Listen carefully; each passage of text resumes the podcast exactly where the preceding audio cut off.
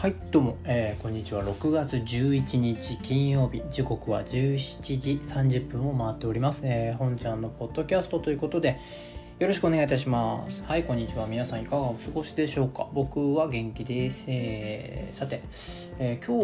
ご紹介する、え映画なんですけれども、えまあ、今週1本ねちょっと映画見させていただいてまたちょっと皆さんに、え紹介できる映画が見つかったのでこちらで紹介しますけれどもかなりおすすめです。今回はねあの僕まあ、久しぶりに映画を見て泣いたんじゃないかなというぐらい、あ、ちょっとハードル上げちゃったかもしれないですけどでも何て言うかなあの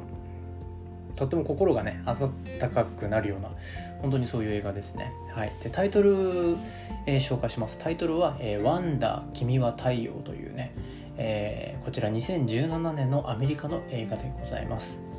えー、出ている方たちは、えー、キャストはね、えー、ジュリア・ロバーツさんとかねこれあのプリティ・ウーマンで有名なねジュリア・ロバーツさんとかあとはオーウェン・ウィルソンこれあのコメディ映画とかね結構そういう、え映画でよく見かける顔なんですけど日本で言うと、えライトニング・マックインってあのカーズディズニーのピクサーのあの映画のカーズの英語版の吹き替えをやられてる方で結構あの3枚目のなんていうかイケメンなんだけど2枚目俳優ではなくなんかこうちょっとちょっとおちゃらけたコメディ寄りのとても、ね、僕好きな顔なんですけどとてもイケメンですねかなり、はい、オーエン・ウィルソンさんが、えーと、出ています。でえっ、と主役まあ僕の中では本当にえっ、ー、とこれはジュリア・ロバーツ主演っていう風に出てるんですけどでも主演というか本当に主役はこの、えー、プルマン・ジェイコブ君というねあの男の子なんですけど、えー、この子が主役の映画です。まあ、どんな映画かっていうとストーリーを紹介すると、えー、オーガスト・プルトン君というね、まあ、通称オギー君って言われてる、まあ、さっきのジェイコブ君が演じてる、えー、子なんですけどもあのトリーチャー、えー、トリーチャー・コリンズ症候群っていうね、まあ、ちょっと先天性の遺伝遺伝的なこうえー、疾患を持ってる、えーまあ、一応障害を持ってるお子さんが主役という、お話なんですけどもこれが原因で顔の形がかなり変形してしまって、えー、27回手術をね顔の整形手術を受けて長らくこう入退院を繰り返してたという、まあ、そういう障害をお持ちのねあの子供が主役なんですけれども、えーまあ、容体がこう安定したので、まあ、入退院繰り返してたけど、まあ、大体容体安定したので小木君がこう学校に通うようになるんですよね大体日本で小学5年生ぐらいかな多分おそらく。うん、で大木君学校に行くんだけどまあ案の定いじめたいじめとかあの肝とかなんか気持ち悪いとかねやっぱりなんて醜い顔なんだみたいなこと言われちゃうんですよ。心ない言葉とかねすごく言われちゃったりとか。で大きくすごくいい子で頭もいいし面白い子なんだけど次第にどんどん元気がなくなってもう学校なんか行きたくないみたいなことになっちゃうんですけどでも大木君のねあの、まあ、行動によってどんどんこう周りの子たちもね変わっていくんですよね。あの、まあ、いじめとか良くないよみたいな。そうそう。そんな風に変わっていく様があのねとてもこう丁寧に描かれてましてですごく僕あのこれ見てなんかねあのうん何て言うかなあったかい気持ちももちろんなったしあの人に勧められる映画だなと思いました。うん、あのよくある24時間テレビとかで感動のこう、ね、障害者を扱った、まあ、ドラマとかも、まあ、あるじゃないですかあんな感じではなくなんかこうまたちょっと一歩変わった視点のね、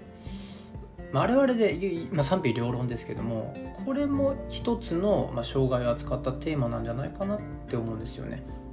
また一つ「レナードの朝」って昔のね映画になってしまいますけどレナードの朝っていうね障害をまた扱った、えー、映画もありますけどあれとはまたちょっとタッチの変わったちょっとだけコメディを入れてるのであのね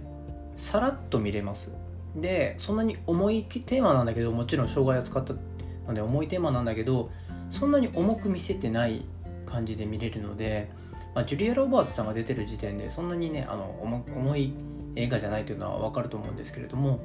あのね結構お子さんがいるご家庭の方皆さんに見てほしいですしもちろん障害を持ってる方も見てほしいですし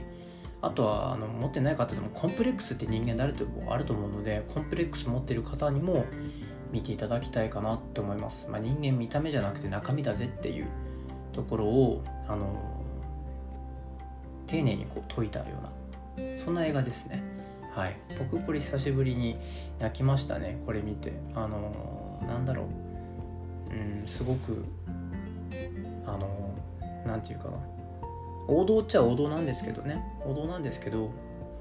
なんかこう自分のいけなかったとことか良かったところとかをもう一回見つめ直せるね。あ僕はこういうところがいけないなとか僕はこういうところ良かったなとかね。そういうふうにね見つめ直せる機会にもなるそんな映画でございますので、うん、もう一回映画のタイトル言おうかな「えー、ワンダ君は太陽」という映画です。はい、ぜひぜひあのおすすめなので見てみてくださいませ。はい。点数はつけられませんね。これはもう本当に素晴らしい映画です、はい、もう一回見たいなとは思いますけど今度はまたねあのー、なんかなんだろうみんなで見たいかなと思いますね。一人じゃなくて。まあもちろん一人も見たいけど、うん、年に何回かこう、うん、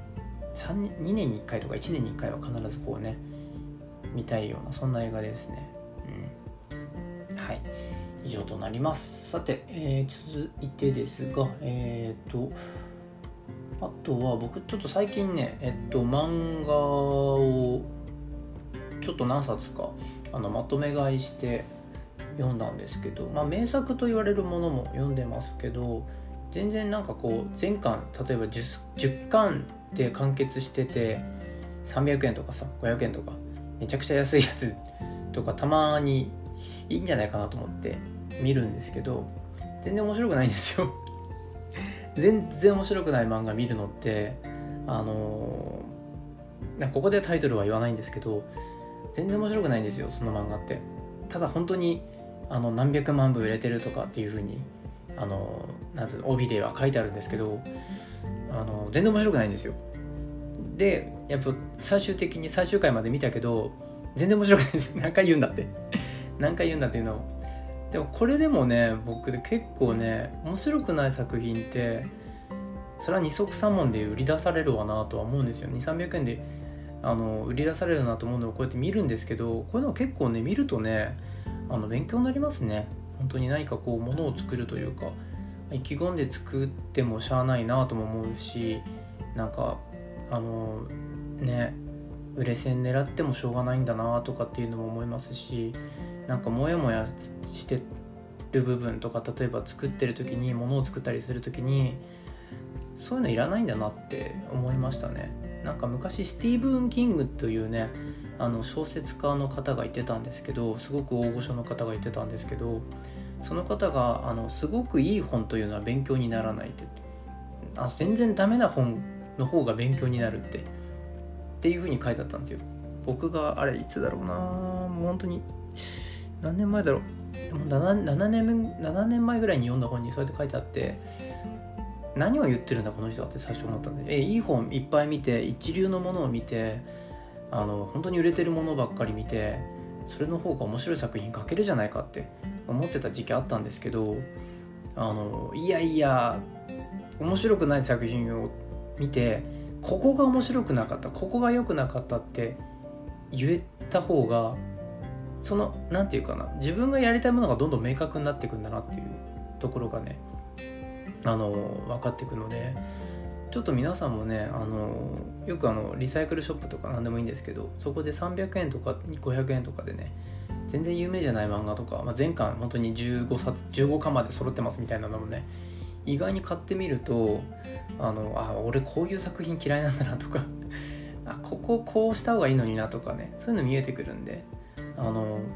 結構おすすめですねはいということで以上となります。えっ、ー、と、それではまた、えー、来週かな、お会いいたしましょう、えー、聞いてくれて本当にありがとうございました。貴重なお時間いただき、本当に感謝感謝です。それではまた、えこちらの時間でお会いしましょう。それでは皆さん、さよなら。さよなら。さよなら。